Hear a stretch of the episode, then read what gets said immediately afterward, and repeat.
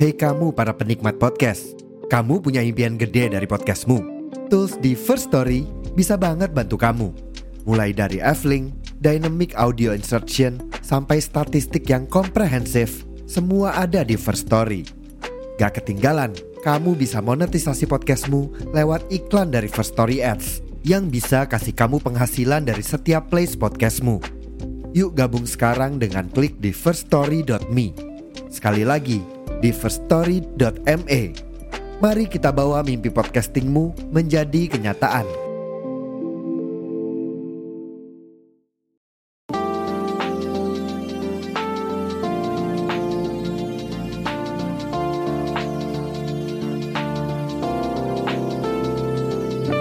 Assalamualaikum warahmatullahi wabarakatuh Selamat pagi, siang, sore, dan malam. Kembali lagi di Intrisme Podcast Podcast yang bahas berita-berita seputar Inter Yang gue kutip dari sosial media Dan portal-portal berita olahraga. Dan selamat datang juga untuk teman-teman yang mungkin baru mendengarkan di episode kali ini. Di episode kali ini gue kembali menghadirkan seorang bintang tamu. Dan bintang tamunya juga nggak main-main nih. Bintang tamunya kali ini seorang dokter ortopedi Atau yang biasanya berkutat dengan sendi atau tulang. Nanti kita juga akan sedikit nanya-nanya tentang apa itu ortopedi sebenarnya. Gak usah lama-lama langsung aja gue present seorang interisti yang sekarang sebenarnya lagi sibuk dan meluangkan waktunya jadi bintang tamu di podcast gue yaitu adalah Dr. Yohanes Toban atau yang lebih akrab biasanya dipanggil Dr. Toban ya. Ya, halo Dr. Toban. Halo.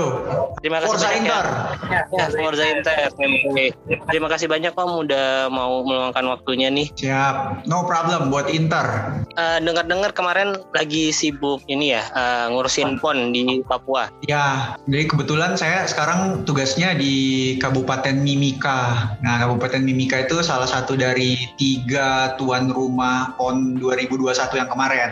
Ya, di Mimika ini kalau nggak salah ya 12 ya 12 atau 15 cabang olahraga yang dipertandingkan. Baru aja selesai kemarin. Oh ya, sebelum kita ngomongin PON, uh, mungkin boleh tolong diberi sedikit penjelasan dulu dokter tentang ortopedi itu apa sih sebenarnya? Oke, jadi ortopedi itu salah satu cabang spesialisasi dari ilmu kedokteran. Nah, ortopedi itu adalah satu disiplin ilmu yang mempelajari terutama tentang fungsi alat gerak. Jadi kalau kita bicara tentang alat gerak berarti tangan, kaki dan juga termasuk komponen-komponen tulang belakang. Kalau orang awam biasanya lebih taunya kalau ortopedi itu dokter tulang. Tapi ortopedi itu tidak sebatas tulang. Kami mempelajari tentang semua struktur yang membentuk alat gerak. Jadi nggak hanya tentang tulangnya, tapi ototnya juga, sendinya juga, sarafnya juga, pembuluh darahnya juga. Jadi secara keseluruhan bagaimana struktur fungsi dari alat gerak manusia. Oh gitu. Terus untuk kegiatannya di PON ini apakah jadi salah satu dokter tim medis Provinsi Papuanya atau memang ditugaskan uh, dari penyelenggara PON ya? Sebenarnya peranan saya di PON itu lebih standby ya uh, sebagai komite medik salah satunya untuk menangani kasus-kasus cedera olahraga yang membutuhkan penanganan lebih lanjut di rumah sakit. Jadi sebenarnya mereka udah punya tim medis yang standby di venue-nya masing-masing masing. Tapi kalau ada cedera olahraga yang kira-kira cederanya cukup berat dan memerlukan pemeriksaan lanjutan oleh dokter spesialis, mereka refer ke rumah sakit. Dan karena hampir sebagian besar cedera pada saat olahraga itu melibatkan tangan atau kaki, alat gerak, itu adalah wilayah dari dokter ortopedi. Berarti saat ini megangnya semua cabur tuh ya? Iya, jadi nggak spesifik. Pokoknya dari cabur mana aja kalau ada cedera yang perlu dievaluasi lanjut oleh dokter ortopedi, di refer ke rumah sakit kami, terus saya lakukan pemeriksaannya dan penanganan yang dibutuhkan. Sejauh ini eh, atlet-atlet dari cabur apa ya yang sekarang lagi jadi pasien dokter Toban di sana? Oke, kalau sekarang sih udah kelar kan, ponnya udah, Ya. udah selesai. Tapi kemarin paling banyak cederanya itu dari cabur judo, bela diri. Nah, karena kan mereka kontak fisiknya itu erat. Hmm. Dari ju- judo kan saling banting, saling pitting, jadi high risk injury di cabur itu. Oh, berarti setelah walaupun sekarang ponnya udah selesai ya kan kemarin tanggal 15 udah penutup penutupan Ya. PON ya. Sekarang Dokter Toban masih ditugaskan di sana ya? Iya, jadi eh, di luar PON ini sebelumnya memang saya udah bertugas di rumah sakit di sini Mimika. Nah kebetulan dengan adanya PON lagi ikut sekalian terlibat dalam penanganannya. Oh gitu. Saya kira eh, memang ditunjuk jadi salah satu tim dokternya. Oh ternyata emang sebelum PON pun emang udah ditugaskan di rumah sakit Kabupaten Mimika itu ya? Iya, saya bertugas di rumah sakit di sini sejak 2020, Januari 2020, Oh udah lama juga ya berarti udah lebih dari satu tahun. hampir dua tahun. Nah, pasti alasan terkuat eh, Dokter Toban ini memilih menjadi seorang ortopedi. Saya suka ilmunya, ya saya suka ilmunya karena ortopedi itu banyak mempelajari tentang struktur tubuh manusia. Ya kalau di dunia medis itu sebutnya anatomi. Nah anatomi itu ilmu salah satu ilmu yang saya paling suka dan anatomi itu sangat sangat ditekankan untuk dokter-dokter ortopedi. Jadi saya merasa pas aja dan kebetulan karena ortopedi mempelajari tungkai ya, mempelajari tangan, mempelajari kaki, ya sangat dekat lah hubungannya dengan olahraga-olahraga. Oke, eh, sekarang mungkin kita agak sedikit geser nih. Eh, tolong Dokter Toban ceritain sedikit aja mungkin cerita awalnya kenapa sih bisa jadi fans Inter atau jadi Tristan. Oke, sebenarnya alasan saya mainstream ya. Alasannya klasik. Alasannya karena il fenomenon. Oh Ronaldo ya. Nazario de Lima ya. Jadi saya ingat itu pertama kali saya nonton bola pas lagi World Cup 98. Pada saat itu kan ya siapa sih yang nggak kenal Brazil. Jadi nonton-nonton Brazil, pemain yang paling terkenal saat itu kan ya Ronaldo. Biasalah anak SD favoritnya kan yang paling terkenal dulu kan dikejar-kejarnya. Jadi Brasil lihat Ronaldo, suka Ronaldo. Setelah selesai World Cup, taunya oh Ronaldo mainnya di Inter. Udah jadi deh Interisti. Sampai waktu- sekarang. Berarti umur kita beda-beda tipis saya. Oke sip. Masih muda. Ketahuan nih masih muda. Dari mukanya juga kelihatan masih muda banget nih. Oh ya, bareng kita. Kalau dari keluarga sendiri ada juga nggak suka bola? Ada adik saya. Oh dia Interisti juga, tapi saya nggak pernah ngeracunin. Tahu-tahu aja dia juga suka Inter. Nggak tahu dia dapat influence-nya secara langsung apa nggak langsung. Pokoknya dia Interisti juga. Itu ya. Sebelumnya kalau boleh tahu Dokter Toban asalnya dari mana ya? Saya lahir besarnya dari Makassar. Oh Makassar. Berarti waktu SD itu masih kondisi masih di Makassar tinggalnya. Masih, ya. Setelah tahu atau setelah nonton bola terus bersama Inter eh, pasti eh, ikut olahraga juga kan ikut sepak bolanya gitu juga kan Ya, sempet kepikiran nggak mau jadi pemain bola atau jadi atlet kalau jadi atlet nggak pernah kepikiran sih. Jadi dulu main bola sebatas ya rekreasi ya, karena suka bola jadinya main bola sampai SMP. Eh, SMA juga masih main, cuma saya pernah cedera, beberapa kali cedera di ankle kiri, jadi suka sakit gitu ankle-nya. Nah sebelum kita ngomongin lebih lanjut eh, tentang cedera skuad terbaik Inter menurut Dokter Toban tuh pas musim kapan Squad terbaik ya. Hmm, Hmm, di luar mungkin nggak harus dapat prestasi dapat Scudetto atau Ya. UCL gitu. Pokoknya yang benar-benar Dokter Toban favoritin lah waktu itu. Kayaknya yang jelas sebelum Banter era ya. Jadi zaman-zamannya Mancini, zaman-zaman kita strike Scudetto itu kayaknya salah satu yang dream team. Sebenarnya kalau dari segi komposisi pemain lebih banyak pemain bintang saat itu. Ibra tambah Adriano, waduh ngeri kan. Iya. Tapi secara keseluruhan nggak akan ada yang menentang saya rasa kalau dikatakan yang best timnya itu zaman treble-nya Mourinho. Walaupun sebenarnya kalau kita mau bandingin ya, misalnya Milito, Milito prestasinya bagus, tapi kalau mau disandingkan individu dibandingkan dengan Adriano, mungkin Milito masih kalah ya. Tapi karena support timnya lebih oke.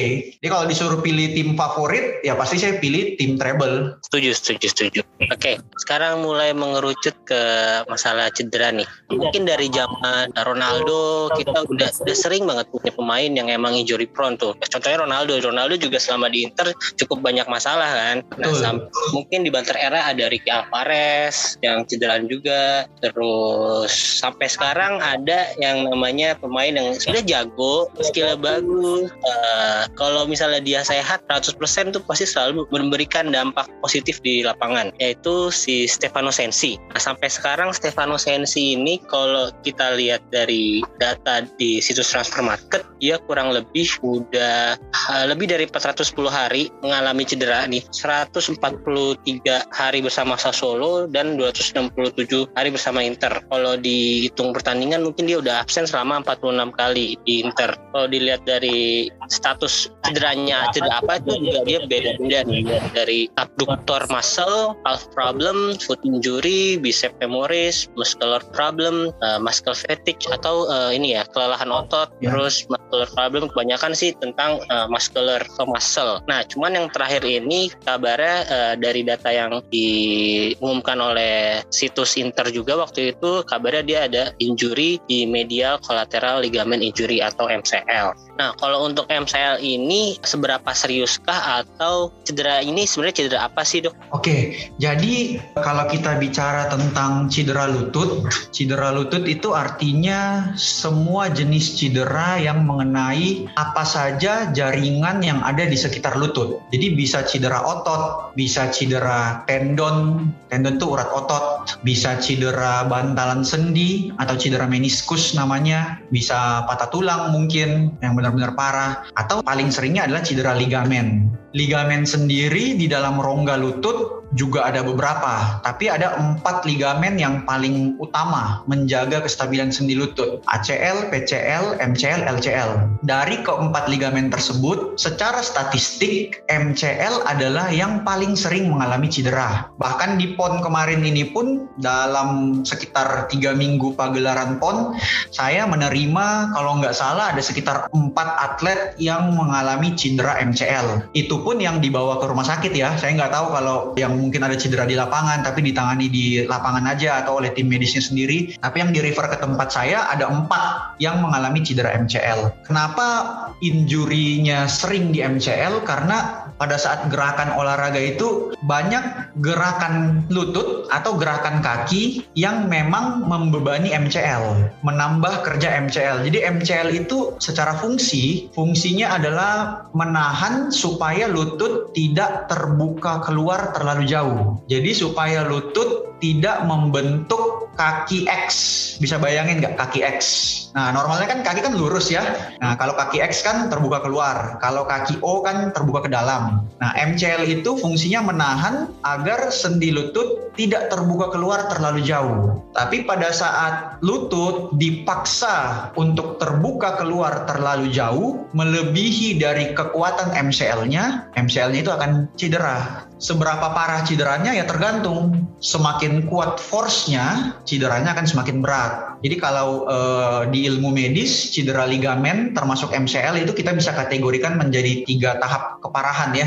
Jadi grade 1, grade 2 dan grade 3. Kalau grade 3 itu udah putus total. Kalau grade 2 robek sebagian. Kalau grade 1 istilahnya hanya apa ya teregang stretch aja tapi nggak ada robekan Oke, berarti nggak harus melulu cedera MCL itu di operasi ya? Nggak, justru MCL itu adalah cedera, walaupun dia termasuk cedera ligamen yang paling sering, tapi kemungkinan untuk tidak dilakukan operasinya sangat tinggi. Bahkan sekalipun dia grade 3 ataupun putus total maksudnya ya, itu masih bisa ditangani dengan tanpa operasi. Asalkan murni MCL, artinya memang hanya MCL-nya saja yang bermasalah, nggak disertai disertai dengan cedera yang lain, nggak ada cedera barengannya misalnya. Tetap harus dikonfirm juga. Jadi cedera ligamen itu bisa cedera tapi tetap stabil atau nggak stabil. Nah, tapi kalau ada ketidakstabilan dari hasil pemeriksaan akan lebih diarahkan menuju ke operasi, terutama bagi atlet profesional. Kalau dari rentang waktu, ini kan si Sensi ini cederanya dari pertandingan lawan Sampdoria ya. Kalau nggak salah dia ya. hanya bermain beberapa menit hmm. dan dia harus uh, berbenturan dengan salah satu Sampdoria dan sampai hari ini dia udah menepis selama 34 hari. Nah untuk rata-rata pemain atau atlet yang mengalami cedera MCL itu biasanya emang berapa hari dok? Uh, itu tergantung dari grade-nya. Semakin ringan grade-nya, return to play-nya itu akan lebih singkat. Jadi secara umum kalau grade 1 ya mungkin sekitar seminggu dua minggu bisa return to play ya. Ya tapi nggak langsung yang seperti biasa, tapi bisa bisa mulai latihan ringan.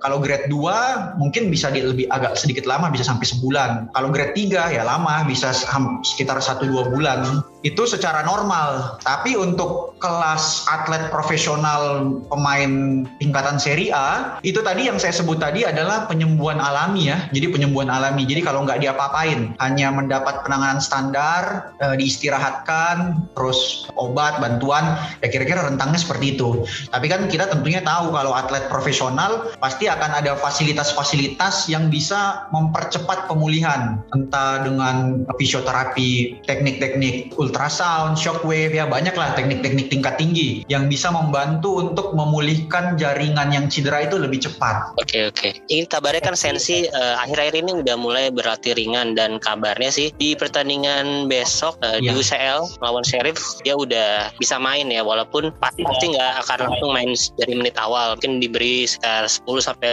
15 menit lah maksimal. Nah kalau dari segi uh, medis dan psikologis ya untuk pemain yang sering mengalami cedera kayak Sensi ini pasti ada ini nggak sih traumatik atau hal-hal yang menyebabkan dia tuh bisa jadi cedera lagi gitu. Ya, itu benar. Itu sangat uh, sangat bagus tadi itu bahwa pada atlet-atlet yang sering cedera, pendekatannya itu selain fisik juga psikologis. Kami bahkan uh, secara khusus memberikan penekanan pada rehabilitasi mental terhadap seorang pasien. Jadi pendampingan psikologis itu sangat penting. Tapi karena bukan bukan spesialisasi saya, mungkin saya nggak terlalu bahas ya. Walaupun tetap uh, kami sebagai dokter ortopedi selain melakukan penanganan medis fisik, kami tetap punya kewajiban untuk aware terhadap kondisi psikologis seorang pemain dan sebisa mungkin kondisi psikologis itu mendapat penanganan yang tepat entah dari uh, psikolog atau dokter spesialisnya sendiri. Nah, dari segi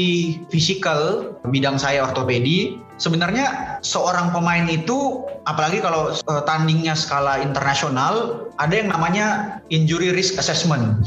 Jadi ada full workup-nya.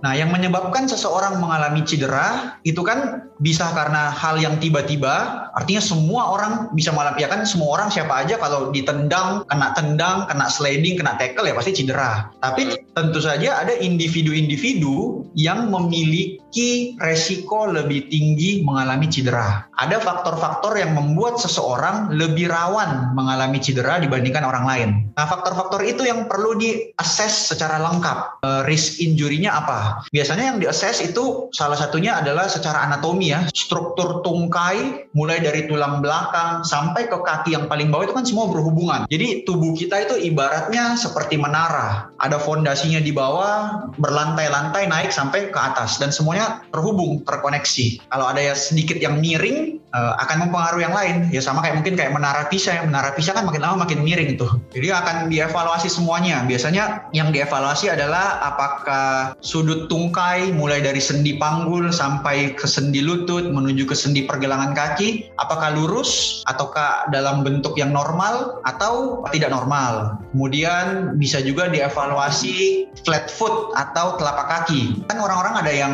lengkungan kakinya kan ada yang rata ya, ada yang rata, ada yang normal, ada yang terlalu lengkung. Biasanya yang rata itu lebih rawan injury. Terus akan diakses juga kekuatan otot, diakses juga kestabilan sendi dan lain-lainnya. Nanti akan terlihat kira-kira injury risknya apa. Dari situ bisa ada saran-saran medis. Menurut saya salah satu hal yang bisa membuat seorang pemain rawan cedera itu adalah gaya bermain. Jadi gerakan-gerakan yang membebani lutut terlalu besar itu akan membuat resiko cederanya semakin tinggi. Nah, kalau di istilah kami, gerakan-gerakan yang sering membuat cedera itu adalah gerakan satu ada yang namanya gerakan cutting. Gerakan cutting itu adalah lari kencang terus tiba-tiba berubah posisi, berubah arah tiba-tiba. Kemudian gerakan pivoting. Gerakan pivoting itu seperti gerakannya uh, trademarknya Luis Nazario. Jadi yang gocek-gocek itu, muter-muter itu. Itu keren, tapi itu sangat high risk injury.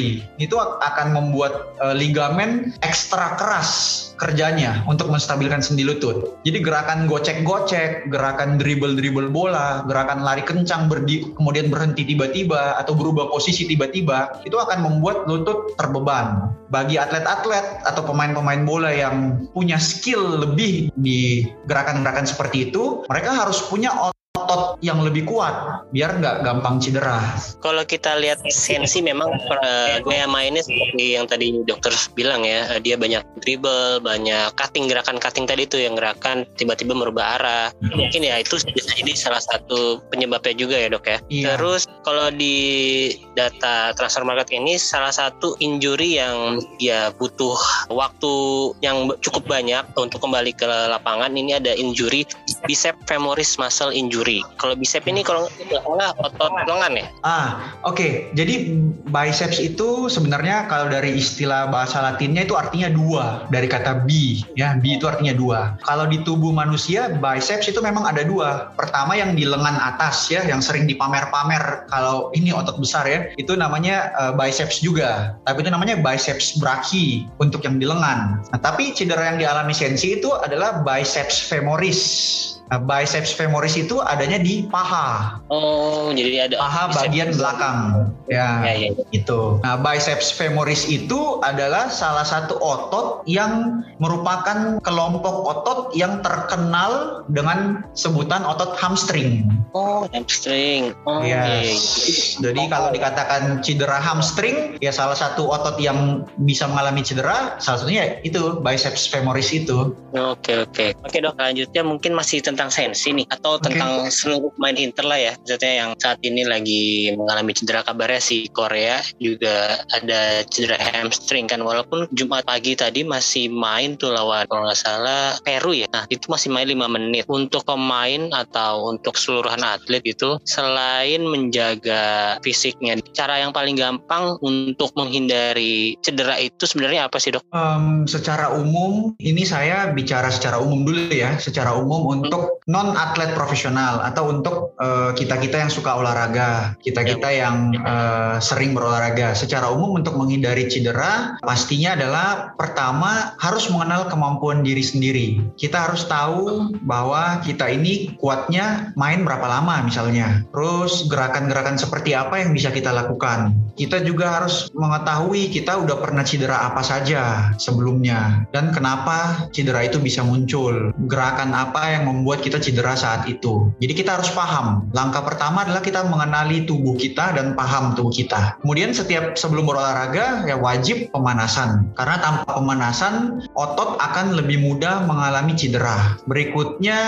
pilih tempat yang aman dari risiko cedera. Jadi kita nggak bisa sembarangan juga kalau olahraga mesti pilih tempat yang baik. Jadi kalau kita olahraganya di lapangan yang misalnya lapangan becek atau lapangan yang tanahnya nggak rata, ya mau sebagus apa apa pun pemanasannya, mau sebagus apa pun kita menjaga ya tetap prone to injury tentunya. Dan jadi environment atau lapangan olahraga itu menentukan. Jangan overwork, sama prinsipnya kita harus kenal stamina kita, harus kenal kekuatan otot kita, jangan melewati batasan. Terkait atlet profesional, ya seperti yang saya bilang tadi, tentunya sebelumnya harus ada full assessment, full work up untuk melihat apakah ada kelainan bentuk anatomi atau adakah kelainan perubahan kesejajaran uh, sumbu tubuh atau sumbu kaki yang membuat atlet ini lebih rawan cedera atau ada kondisi-kondisi yang lain yang buat rawan cedera. Sehingga itu harus diakali. Ya misalnya contohnya seperti sensi ya. Misalnya setelah full workup ditemukan bahwa memang misalnya ada ketidakstabilan sendi misalnya atau ada ketidakseimbangan kekuatan otot. Ya itu harus diperbaiki. Atau kalau memang kondisinya merupakan suatu kondisi yang sudah tidak bisa diperbaiki lagi atau misalnya kondisinya itu adalah kondisi yang menetap, berarti gaya bermain pemain tersebut harus menyesuaikan dengan kondisi tubuhnya. Sebagai contoh ya tadi yang prone to injury kan untuk cedera-cedera ligamen ya gerakan-gerakan cutting, gerakan-gerakan pivoting. Nah, berarti kalau masih tetap pengen main dan tidak cedera, playing style-nya harus beradaptasi. Ya, itu nggak gampang memang untuk atlet profesional. Kalau udah itu senjatanya dia, ya kalau dia kehilangan senjatanya mungkin nilainya juga berkurang. Tapi ya begitulah dunia olahraga, mesti ada penyesuaian kan. Iya, apalagi secara postur ya cocok sensi bermain kayak gitu ya kalau main. Iya. Jadi kan kecil terus ya, ya mendukung untuk gerakan-gerakan lincah gitu kan. Iya, sebenarnya memang posturnya mendukung. Uh, tapi postur tubuh Sensei kan sebenarnya ya memang tergolong kecil ya atau tergolong agak pendek ya untuk uh, dibandingkan dengan peernya. Nah sebenarnya kita bisa assess uh, dengan tubuh yang pendek itu apakah panjang tubuhnya jika dibandingkan dengan panjang kakinya sendiri itu rasio perbandingannya masih dalam normal atau enggak? Karena ada orang yang tubuhnya pendek tapi kakinya panjang. Jadi sebenarnya malah tidak simetris. Itu malah membebani. Itu sebenarnya membebani. Jadi panjang tulang belakang kan tinggi tinggi tubuh kita itu kan dibentuk oleh panjang tungkai bawah ditambah dengan panjang tulang belakang, tinggi tulang belakang ya. Body height-nya itu menentukan. Kalau nggak seimbang, rasionya terlalu terlalu jomplang, terlalu jauh, itu akan uh, banyak resiko cedera yang bisa terjadi. Berarti kalau dari faktor tim kepelatihan gitu, pelatih kebugaran atau pelatih fisik itu juga mempengaruhi nggak? Sangat, sangat mempengaruhi. Dari dari sistem ininya juga ya, dari sistem pelatihannya gitu ya. Berarti harus iya. disesuaikan masing-masing pemain ya. Ya, jadi pelatihan tiap pemain itu kalau di skala profesional internasional ya pasti bisa sangat spesifik. Jadi tidak bisa disamaratakan semua pemain. Setiap pemain akan mendapatkan porsi khusus latihan termasuk porsi nutrisi yang berbeda tergantung dengan kondisi pemain tersebut, apa hasil asesmennya dan apa yang diharapkan dari pemain tersebut. Keberhasilan itu yang mentransformasi Lukaku kan. Lukaku dari yang gaya bermainnya dikatakan lambat, kemudian kurang stabil, tapi ada potensi di situ yang dilihat oleh uh, Conte, akhirnya dimintalah timnya untuk gimana caranya memaksimalkan potensi Lukaku ini, potensinya yang dikembangkan dan kelemahannya agak lebih ditekan. Jadi style of play-nya lebih menitik beratkan ke kelebihan dia, bukan justru kekurangannya yang mau diperbaiki. Ya, semoga aja di tim pelatihan Simone Inzaghi kali ini juga bisa merubah pemain-pemain yang tadinya kurang maksimal di musim sebelumnya, terutama Sensi juga yang ya. saat, sampai saat ini masih rentan dengan cedera. Ya. Terus ada Vidal juga, uh, Hokin Korea juga nih yang baru bermain cemerlang di pertandingan pertamanya doang. Di sisa pertandingannya iya. belum kelihatan nih sampai sekarang. Nah, untuk cedera pemain atau khususnya untuk pemain bola dulu nih, yang biasanya paling parah itu cedera apa sih dok? Selain patah oh. tulang mungkin ya yang yang berhubungan dengan otot-otot juga. Oke, yang paling parah termasuk paling parah ya cederanya eh, Ronaldo R9 ya. Jadi Ronaldo R9 itu mengalami putus tendon. Jadi putus tendon urat otot yang menempel di tempurung lutut. Itu termasuk yang parah e, karena urat otot tendon yang putus pada Ronaldo itu adalah urat otot utama yang menggerakkan lutut. Itu yang untuk gerakan menendang menendang tendon patellaris itu. Tendon quadricep itu adalah tendon-tendon yang dibutuhkan untuk kekuatan menendang. Makanya cederanya panjang. Menurut saya itu dalam history itu salah satu cedera parah yang menimpa pemain berkualitas tinggi. Di luar itu yang paling sering cedera dan hampir selalu memerlukan operasi adalah cedera ACL. Ya. Nah, tadi saya udah bilang bahwa cedera MCL paling sering terjadi, tapi penanganannya sebagian besar tidak memerlukan operasi. Cedera ACL cukup sering ditemukan dilakukan walaupun tidak sesering MCL. Tapi cedera ACL itu sebagian besar atau saya katakan hampir selalu lah kalau dia atlet profesional memerlukan operasi. Oke oke ya. Kebetulan kan walaupun saya nggak kan nggak main bola juga nih. Sebenarnya saya suka inter cuman nggak main bola nih. Saya lebih ke olahraga basket. Basket ya. Nah, oke. Okay. Nah, ya ACL itu juga salah satu yang memang jadi momok buat pemain basket juga ya karena gerakannya hmm. kan kebanyakan mengandalkan lutut apalagi kalau loncat-loncat gitu ya. Iya. Nah ACL tuh sebenarnya tuh otot apa dan biasanya kan itu putus ya. Iya. Nah untuk operasinya itu apakah disambung lagi? Oke, okay, iya. Jadi ACL itu sama dengan MCL, jadi sama-sama ligamen. Ya. Uh, saya sekilas sedikit aja bahwa di dalam sendi ada beberapa struktur yang memperkuat sendi. Ya, dua yang paling sering disebutkan itu adalah tendon dan ligamen. Bedanya adalah tendon itu adalah jembatan yang menghubungkan antara serabut otot dengan tulang. Jadi kalau yang menghubungkan otot, gumpalan ototnya dengan tulang yang menempelkan itu namanya tendon. Sedangkan ligamen, ligamen itu adalah jembatan penghubung antara tulang dengan tulang. Jadi tendon adalah antara otot dengan tulang, ligamen antara tulang dengan tulang. Oh. ACL dan MCL sama-sama ligamen. Jadi menempelkan antara tulang paha, jadi dia fungsinya menstabilkan antara tulang paha dan tulang kering. Nah, sendi lutut itu kan adalah sendi yang dibentuk antara tulang paha dan tulang kering di bawah. Nah, dia diikat, sendi itu diikat oleh beberapa ligamen. Ada empat ligamen yang besar, MCL, PCL, ACL, LCL. Nah, terkait ACL sendiri, kenapa dia lebih membutuhkan operasi? Pertama, fungsinya sangat penting. Dengan adanya cedera ACL, apalagi kalau putus total, sendi itu sangat tidak stabil. Alasan kedua kenapa perlu operasi, ACL sangat sulit untuk sembuh secara alami karena dia berada di tengah sendi. Jadi sifatnya dia di dalam di dalam sendi. Sulit sulit untuk mengalami penyembuhan secara alami, nggak sama dengan MCL. Sehingga kalau dia putus, untuk bisa dilakukan perbaikan harus dengan cara operasi. Operasinya untuk yang teknik terbaru, maksudnya yang saat ini menjadi standar penanganan itu nggak dijahit lagi. Jadi ACL yang sudah putus tidak dilakukan penjahitan kembali. Yang dilakukan adalah ACL aslinya sisa-sisanya itu diangkat semua, dibersihkan, kemudian digantikan dengan jaringan lain. Jadi diganti dengan urat otot lain yang diambil dari bagian tubuh yang lain, kemudian dimasukkan dalam sendi lutut dengan posisi yang sama dengan posisi ACL untuk menggantikan ACL-nya. Nah, jadi kita sebutnya kita sebutnya nama operasinya itu rekonstruksi ACL. Jadi beda dengan repair ACL. Kalau repair ACL atau repair ligamen, ligamen yang putus dijahit, tapi ligamennya tetap barang yang sama. Tapi kalau rekonstruksi, ligamennya nggak dijahit lagi, tapi diganti, diambil jaringan yang lain untuk menggantikan fungsi dari ligamen yang putus tersebut. Oke, nah eh, berhubungan dengan penjelasan dokter tadi nih, kenapa untuk sampai saat ini sering terjadi kasus atlet-atlet yang mengalami cedera cukup parah seperti ACL tadi, atlet Indonesia ya maksudnya ya, atlet sekelas PON atau udah main di liga profesional itu, kalau mengalami cedera yang cukup berat, sering diajukan ke rumah sakit di Singapura atau Filipina. Apakah terkait um, alat-alat yang terkadang itu sulit ditemukan di Indonesia atau memang teknik-tekniknya? Oke, jadi sebenarnya di Indonesia itu sudah sangat mampu untuk melakukan operasi rekonstruksi ACL. Di bidang saya, bagian ortopedi, itu ada lagi subspesialisasinya. Jadi misalnya seperti saya saat ini adalah ortopedi umum, tapi kami punya cabang lagi yang lebih dalam, ortopedi yang khusus menangani tulang belakang misalnya, ortopedi yang khusus menangani tangan dan pergelangan tangan.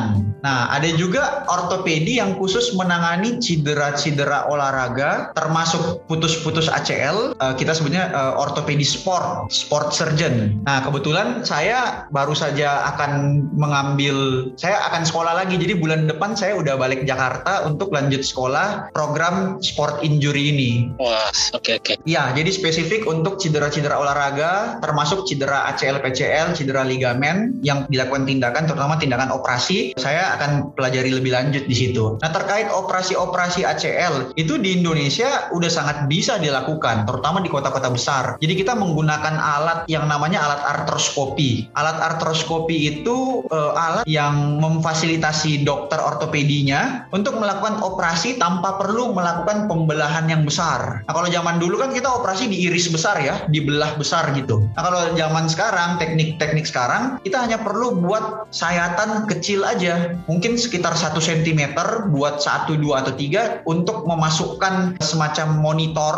Jadi kita bisa melihat langsung kondisi lutut, lutut yang asli di dalam dan kita bisa lihat di layar. Layar ya kayak layar TV. Di hmm. dimasukin selang itu, eh, monitornya itu dan operasinya dilakukan dengan cara seperti itu juga dengan bantuan alat, bantuan sistem alat tersebut. Jadi tanpa perlu iris besar. Nah, teknik ini yang namanya teknik artroskopi yang bisa digunakan untuk operasi meniskus, operasi ACL atau operasi-operasi uh, tulang rawan sendi. Banyak sekali yang bisa dilakukan dengan teknik artroskopi ini dan sudah bisa di rumah sakit-rumah sakit besar, di kota-kota besar. Terkait kenapa banyak yang dibawa ke luar negeri, yaitu pola pikir saja ya, mindset. Uh, mungkin masih banyak mindset orang-orang Indonesia yang kalau dikatakan luar negeri, oh kayaknya lebih oke okay tuh. Saya juga tidak akan menampik bahwa fasilitas di rumah sakit di luar negeri mungkin memang lebih canggih. Mungkin ada hal-hal yang tidak kita miliki di sini dengan fasilitas-fasilitas yang lain, pelayanan sistem pelayanan yang berbeda dengan di Indonesia. Tapi secara prinsip operasi ACL, operasi ligamen lutut itu bisa dilakukan di Indonesia.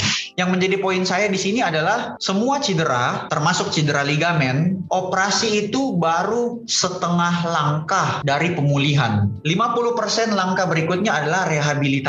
Sebaik apa pun operasi yang sudah dilakukan, seberhasil apa pun operasi tersebut, bila tidak ditunjang dengan protokol rehabilitasi yang bagus, hasilnya tidak akan maksimal. Itu yang sering menyebabkan kegagalan operasi cedera olahraga karena tidak dibarengi dengan rehabilitasi yang baik. Entah dari sisi pemainnya yang tidak mengikuti prosedurnya atau memang tidak disarankan atau tidak dibekali dengan sistem rehabilitasi yang baik. Oke oke. Jadi kabar baik juga udah lama sebenarnya Indonesia juga bisa melakukan operasi-operasi dengan teknologi atau dengan cara-cara yang memang udah up to date gitu ya dok ya sebenarnya ya. Betul, betul sekali. Kalau ada kalian yang nonton kayak drakor-drakor dokter gitu kayak hospital playlist tuh sebenarnya ya itu tadi yang dokter sampaikan tuh ada operasi yang nggak perlu ngebuka uh, sayatan yang besar tuh Ya. tapi udah ada alat yang masuk ke dalam tubuhnya itu terus nanti ditampilkan di layar ya. Nah, Betul. Jadi kalau kalau di ya saya juga suka hospital playlist lah. Kalau di hospital playlist itu yang ditampilkan, ah sayangnya di hospital playlist nggak ada dokter ortopedinya. Banyakannya kan Iya. bedah anak, bedah saraf. Nah, tapi sama. Prinsipnya adalah kalau memasukkan alat untuk monitor itu namanya scope ya, scoping, scoping. Nah, kalau alat itu dimasukkan ke sendi, itu namanya artroskopi, artroskop. artroskopi. Pokoknya itu mau di uh, sendi bagian apa aja, Ya. bagian dua apa aja ya artroskopi. Ya, jadi di sendi sendi bagian mana saja, mau sendi siku, mau di sendi eh, bahu, sendi lutut, itu namanya semua artroskopi. Oke oke. Eh, mungkin untuk obrolan tentang cederanya segitu aja dok. Cuman ada satu pertanyaan titipan dari teman saya nih mengenai tentang eh, siropraktik atau pembentukan tulang ya atau nyeting ul tulang gitu ya. Nah sejauh ini eh, apakah itu udah direkomendasikan oleh beberapa dokter atau amankah gitu maksudnya dok siropraktik itu sekarang? Ya, siropraktik itu bukan bagian dari medis. Jadi kami di medis tidak sama sekali tidak pernah mempelajari tentang siropraktik dan tidak akan pernah merekomendasikan siropraktik. Sesuai dengan keilmuan saya dan apa yang saya pelajari selama 10 tahun ya, 5 tahun kuliah dokter umum, dilanjutkan lima setengah tahun kuliah dokter spesialis, saya tidak menemukan dasar yang kuat terhadap tindakan-tindakan siropraktik. Terkait maraknya praktek siropraktik dan juga banyak dipromosikan oleh artis-artis ya, saya lihat banyak artis-artis tuh yang eh, ikut-ikut siropraktik. Itu semua sifatnya adalah testimonial. Dan testimonial itu kalau dari segi ilmu pengetahuan nilainya sangat rendah, nggak punya dasar medis, nggak punya dasar penelitian, hanya sebatas eh, oh ini loh saya habis siropraktik setelah di siropraktik saya rasa enakan bener-bener kayak gitu enak. Nah itu nggak bisa dijadikan patokan. Karena kita juga nggak tahu emangnya dia sebelumnya cedera apa, baseline-nya apa, yang berubah apa. Dan kalau pendapat saya pribadi siropraktik malah lebih ada risiko ya, risiko memperparah cedera dengan gerakan-gerakan yang krek-krek seperti itu. Waduh saya saya nggak berani. Saya secara pribadi nggak akan pernah ke siropraktik dan tidak akan pernah menganjurkan keluarga saya untuk dilakukan siropraktik. Oke oke. Iya saya juga ngeri sih sebenarnya kalau di tukang potong rambut aja kalau di Ya, aja tuh ngeri itu. Oh iya, jangan. Saya juga saya juga cukur rambut di tempat-tempat yang kayak gitu ya, barber barber shop gitu. Dan saya selalu pesan, Mas saya nggak usah di ini ya, dibunyi-bunyiin lehernya ya, Eh, karena aduh resiko, ngeri. Oke dok, eh, saya ada ini nih, ada segmen sebenarnya kayak kuis, kuis trivia Oke, gitu. Ya. Cuma terdiri dari lima pertanyaan. Untuk Oke. kali ini putar eh, Inter musim kemarin nih. Sebelumnya saya disclaimer dulu ya. Sebelumnya saya disclaimer dulu. Jadi era-era saya paling fanatik eh, Inter itu waktu saya SMP. Jadi waktu saat saya SMP itu semua hal mengenai Inter, detail sekecil apa pun saya pasti tahu. Bahkan sampai tanggal lahir pemain, lahirnya di mana itu saya hafal waktu zaman saya Wow. SMP. Saya hafal eh, pemain Zanetti, siapa pun itu dia lahirnya di mana, tanggal lahirnya berapa itu saya hafal waktu zaman SMP. Nah, saya kehilangan kontak dengan Inter itu pada saat tepat banter era karena pada saat itu tepat juga saya kuliah untuk dokter spesialis yang sangat menguras menguras waktu, menguras tenaga. Tapi untungnya kebetulan prestasi Inter saat itu lagi drop-dropnya, nggak ada hal menarik yang untuk disaksikan. Nah periode itu saya bisa dikatakan ya nggak tahu apa-apa lah soal Inter, cuma tahu cuma tahu oh ada nama baru. Dia sekarang lagi main apa gitu-gitu aja, nggak terlalu perhatikan. Jadi saya kehilangan data ilmu dalam zaman Bantar era itu. Tapi nggak apa-apa, kita coba aja seberapa mampu saya. Oke oke, ini hanya tes-tes kecil-kecilan aja. Oke. Eh, kalau Ya. untuk berarti untuk saat ini masih sering nonton Inter nggak? Walaupun kan biasanya Inter atau Serie A mainnya jam-jam kurang sehat nih, Ah. masih nyempet-nyempetin begadang nggak dok? Oh sempat soalnya untungnya saya di Papua kalau Inter main itu di sini udah lumayan Subuh ya? nggak nggak iya nggak subuh subuh banget jadi sekitar setengah lima jam lima itu udah boleh lah bangun jam segitu Oh iya sih, iya benar-benar. Beda eh, waktunya dua jam ya sama WIB ya di sana ya. Iya ah. Nah, untuk pertanyaan pertama nih, karena berhubungan dengan cedera-cedera, pertanyaannya eh, ini musim kemarin ya, pemain inti yang nggak pernah cedera di Inter musim kemarin. pemain inti yang nggak pernah cedera yang nggak pernah cedera Handanovic Betul sekali, gampang kan? Ya udah jelas banget sih kalau ada Novik ya, selalu Iya, main. Ya cuma main. satu kali nggak main, itu pun waktu saat Roma ya, itu juga ketika kondisinya Inter udah dipastikan juara, jadi Conte berani tuh nggak mainin Handanovic. iya Nah kalau untuk Handanovic, Dokter Teban punya ini nggak ada eh, opini sendiri nggak nih tentang penampilan Aduh. Iya sebenarnya nggak ngerti juga ya kenapa tiba-tiba beliau itu kehilangan refleks ya kan soalnya kalau kita lihat-lihat yang terjadi blunder-blunder dia itu kan refleks ya. Lebih ke arah refleks ya. Lompat aja nggak tuh dia. Jadi lebih ke arah refleks bukan lebih ke arah penempatan posisi yang keliru. Ada ada juga sih yang satu satu kali kayaknya penempatan posisinya kurang baik. Terus ada juga yang salah passing ya salah passing. Tapi sebagian besar itu kehilangan refleks. Nah saya juga nggak ngerti tuh kenapa dia yang dari uh, most save penalty ya kan sampai sekarang kan Andanovic masih memegang rekor penyelamatan penalti terbanyak kan. Artinya refleksnya kan seharusnya benar-benar bagus ya kemudian tiba-tiba berubah menjadi kehilangan refleks yang untuk melompat menghentikan tendangan aja dia enggak Eh, mungkin ada faktor psikologis yang bermain kali ya Hmm, kalau dari faktor umur juga mungkin ada ya. Maksudnya semakin tua mungkin refleksnya akan semakin berkurang ya.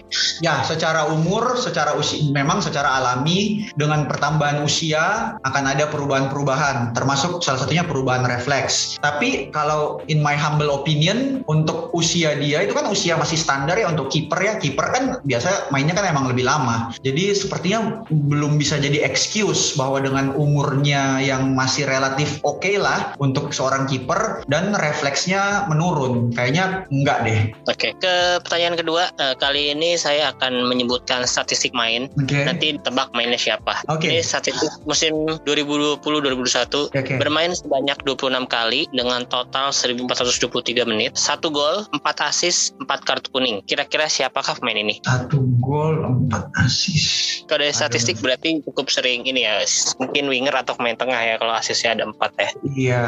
Em, Perisik bukan sih? Eh, yakin nih mau jawab Perisik? Nggak yakin sih. Kalau dari jumlah bermain sih kayak Perisik bisa lebih banyak dari 26 nih dok. 26 ya. Waduh. Oh, ini ini ini 100% nembak-nembak nih jadinya. 26 kali main.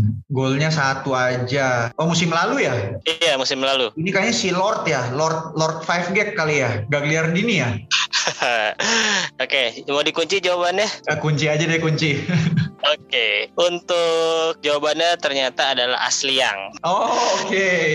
Kalau Lord Gig ini golnya justru lebih banyak, golnya tiga tiga gol. Oke. Padahal mainnya lebih sedikit daripada Asliang. Oke, oke. Kalau untuk Ivan Perisic, dia bermain lebih banyak daripada Asliang, yaitu sebanyak 32 kali. Oke. Golnya 4, asisnya 5, kartu kuningnya 3 kali. Oke lanjut ke pertanyaan ketiga. Seperti yang kita tahu Inter itu juara musim kemarin dan sebenarnya nggak lebih lama daripada Milan di posisi puncak Serie A musim kemarin ya. Kalau nggak salah Inter itu baru memuncaki klasemen itu di Giornata ke-22. Hmm. Nah pertanyaannya itu musim kemarin di posisi berapakah Inter itu terendah? Maksudnya di posisi terendahnya di posisi berapa? Eh, Um, ini yang musim lalu ya 2020 Musim lalu. 2021 ya. Ya, eh, kalau kita bisa ingat kan di awal musim kemarin agak struggle karena ada beberapa pemain yang cedera di awal musim tuh. Eh cedera dan COVID ya, COVID-19 di awal musim. Bentar ya, nggak ada bayangan juga. Ini nebak-nebak juga nih kayaknya nih. Tapi musim lalu tuh Inter kayaknya nggak pernah keluar dari zona champion. Posisi Mungkin- empat. Mungkin eh, saya kasih sedikit clue.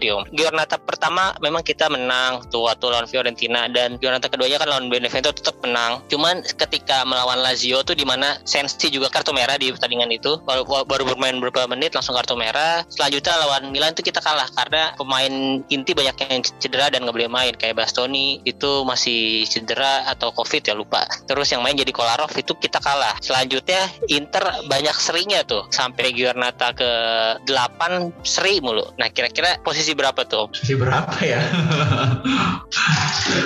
Waduh, nggak ada bayangan nih. Tebak aja kali ya. Boleh boleh. Tujuh. Oke dari 4 ke 7 nih jawabannya. Ya. Ya. Nanti mau dikunci 4 apa yang 7? Tujuh aja deh, kunci tujuh. Oke, jawabannya adalah betul. Wow, betul. Waduh, hoki banget. betul Om. Jadi Oke. Inter itu di posisi ketujuh di Giornata ketujuh juga. Jadi Oh, pernah setelah tujuh ya. Ya, itu posisi terendah Inter musim kemarin. Oke. Selanjutnya menang lawan Torino terus udah tuh naik naik terus nggak pernah keluar dari zona champion. Tiga itu udah paling rendah setelah itu. Oke, next question. Nah ini berhubungan dengan musim ini nih, mungkin akan Oke. lebih gampang. tahun Mudah-mudahan. ini tahun ini Inter mendaftarkan 5 striker di skuad utama. Nah berapakah jumlah nomor punggung kelimanya kalau dijumlahin? Em, bentar ya. 10 tambah 9 tambah 7 Korea nomor punggung berapa ya? Waduh saya lupa tuh nomor punggungnya Korea. Kalau di Lazio Ah, pakai nomor 11 kemarin. Ya, dia 19 gantiin Batistuta. Itu 45 tambah Waduh si junior berapa ya? 45 plus plus nih. 45 plus Bentar ya. Yang didaftarin itu yang terakhirnya kan si Satriano ya? Iya betul. Nah nomor punggungnya berapa tuh? Adriano? Nah itulah lupa nomor punggungnya Satriano. Sa- Satriano tadi pokoknya udah 45 ya, 45. Kayaknya butuh kalkulator.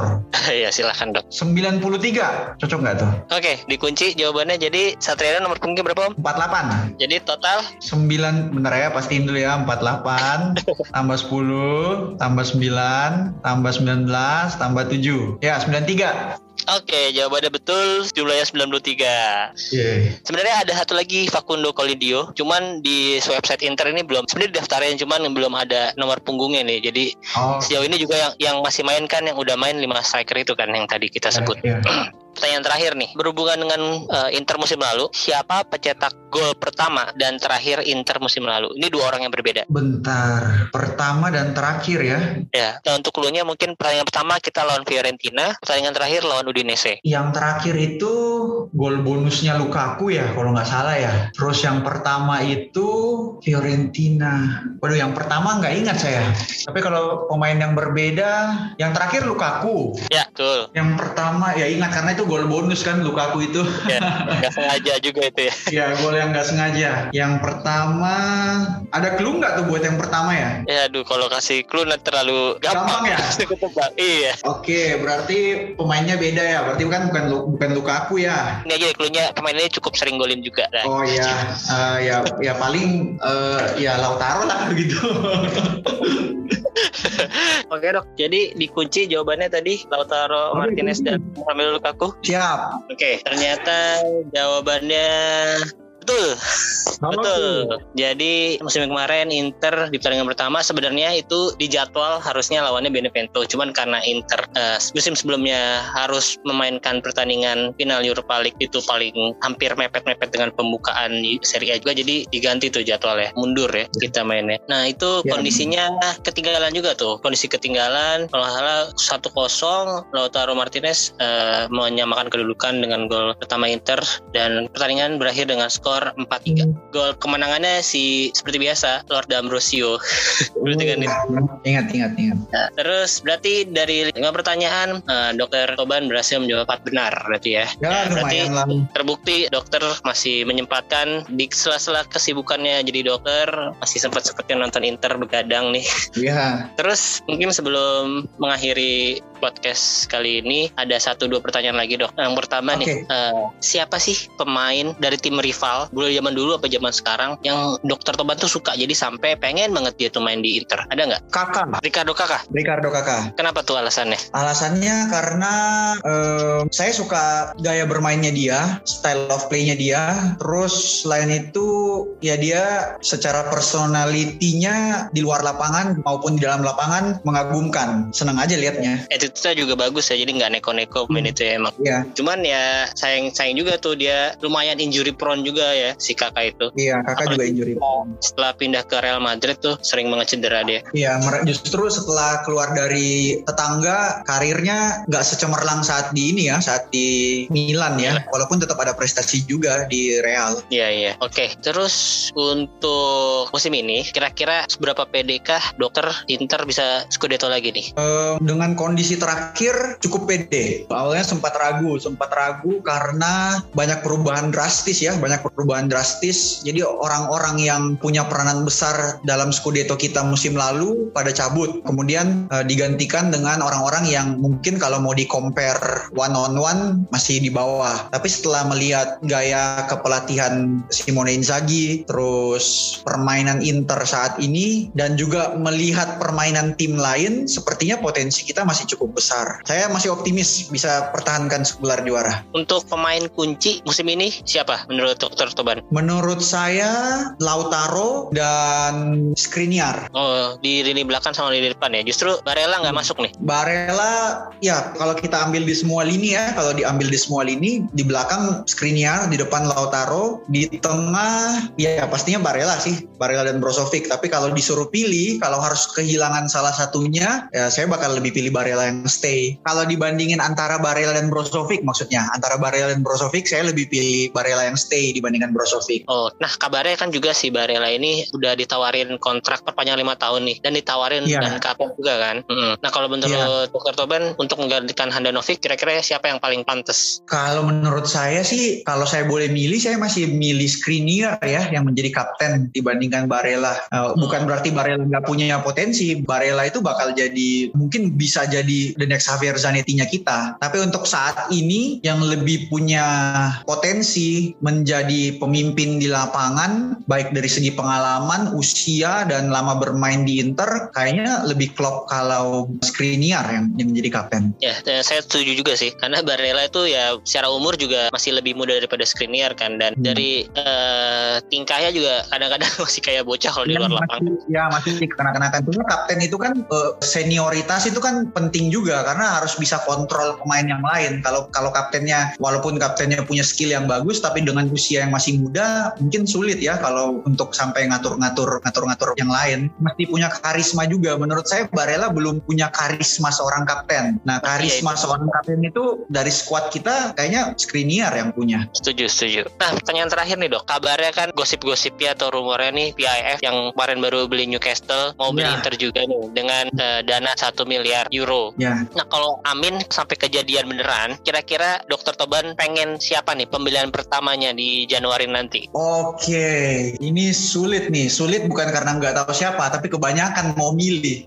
Iya betul. Udah kebanyakan duit malah Kebany bingung ya sekarang. Iya, malah jadi bingung nih. Saya akan milih cari uh, central back karena kita masih terlalu bergantung ke tiga orang andalan kita itu. Kalau salah satunya nggak ada, penggantinya terlalu jomplang. Jadi butuh ya, satu center back yang sama kualitasnya atau kualitasnya mirip-mirip dengan tiga utama kita, tapi yang bersedia jadi backup ya, bersedia jadi cadangan maksudnya gitu. Kemudian uh, winger kiri mungkin karena winger kiri Perisik uh, rumor-rumornya bakal udah putus kontrak, nggak tahu kecuali mau potong gaji 40%. Kayaknya susah juga tuh. Nah, backupnya Perisik juga kan Darmian, Darmian itu super sub tapi nggak bisa main dari awal. Selama ini kalau kalau Darmian jadi starter belum benar-benar oke okay lah kelihatannya dibandingkan Sorry, maksudnya jadi... Darmian, maksudnya Darmian atau Di Marco dok? Uh, kalau yang tadi saya sebut Darmian tuh maksudnya Darmian oh, kan bener, bisa Darmian, main kiri, bisa main kanan juga ya. kan, bisa main ya, kanan juga kan. Nah, dengan hmm. kalau Di Marco ya Di Marco bagus sih potensinya ya, bagus. Uh, tapi kurang jelas juga dia mau main di wingback kah atau murni winger. Iya, bahkan uh, Inzaghi beberapa kali nempatin dia di posisinya Bastoni. Kalau Inter ya, lagi ketinggalan atau lagi seri itu pasti biar lebih ofensif, pasti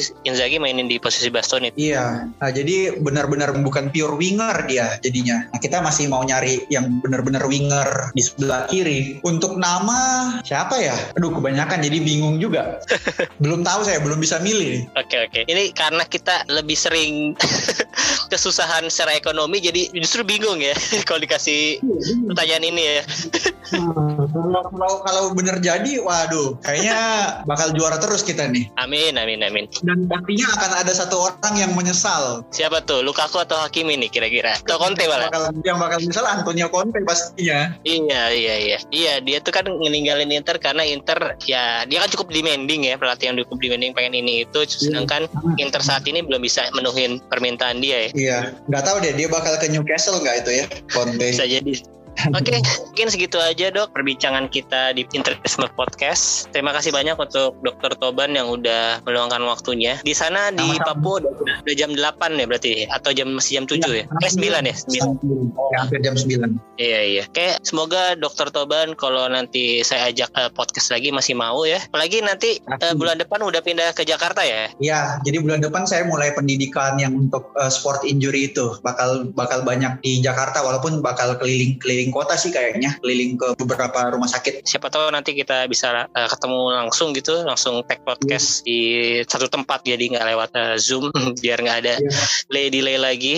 Eh, sukses terus buat eh, Dr. Yohanes Toban nih yang Ya. saat ini di, di Mimika. Semoga lancar-lancar semua kegiatan dan pekerjaannya dan amin. Dan itu juga eh, untuk pendidikannya juga dilancarkan, dimudahkan, cepat menjadi dokter Hmm. spesial eh, ortopedi di apa sports injuries ya berarti tadi dok ya. Injury. Ya, Oke, ya sekali lagi terima kasih teman-teman yang udah mendengarkan juga di episode ini. Jangan lupa follow akun Instagram Interisme Podcast di Interisme Podcast, Twitternya ada di Interisme Media. Kalau Dokter Toban ada Twitter di boleh disebutin om Twitternya, Twitternya uh, at Yohanes Toban. Instagramnya sama. Instagramnya sama Yohanes Toban juga. Oke, kalian boleh follow tuh Twitternya Dokter Toban. Di sana beliau sering membuat thread-thread tentang injuries. Biasanya tentang ini ya, Saya uh, biasanya ini nunggu nunggu kalau ada berita yang cedera, kebetulan ada cedera itu ya saya bahas deh cederanya. Siap-siap dok. Contohnya kemarin waktu di Euro 2020 kemarin ketika Sensi dicoret namanya itu Dokter Toban Ya. juga sempat intret kan makanya itu saya uh, bisa nemu Twitter Dokter Toban dari sana. Kemarin waktu Senti, terus waktu Vidal cedera meniskus, terus siapa lagi ya? Uh, ada beberapa yang cedera. Saya kemarin pengennya pemain-pemain Inter aja, tapi uh, kalau ada pemain tim lain juga saya akan coba buat trade-nya kalau menarik. Oke siap ditunggu dok uh, untuk thread-threadnya. Oke sekali lagi terima kasih dok ya. Arrivederci, Forza Inter. Forza Inter.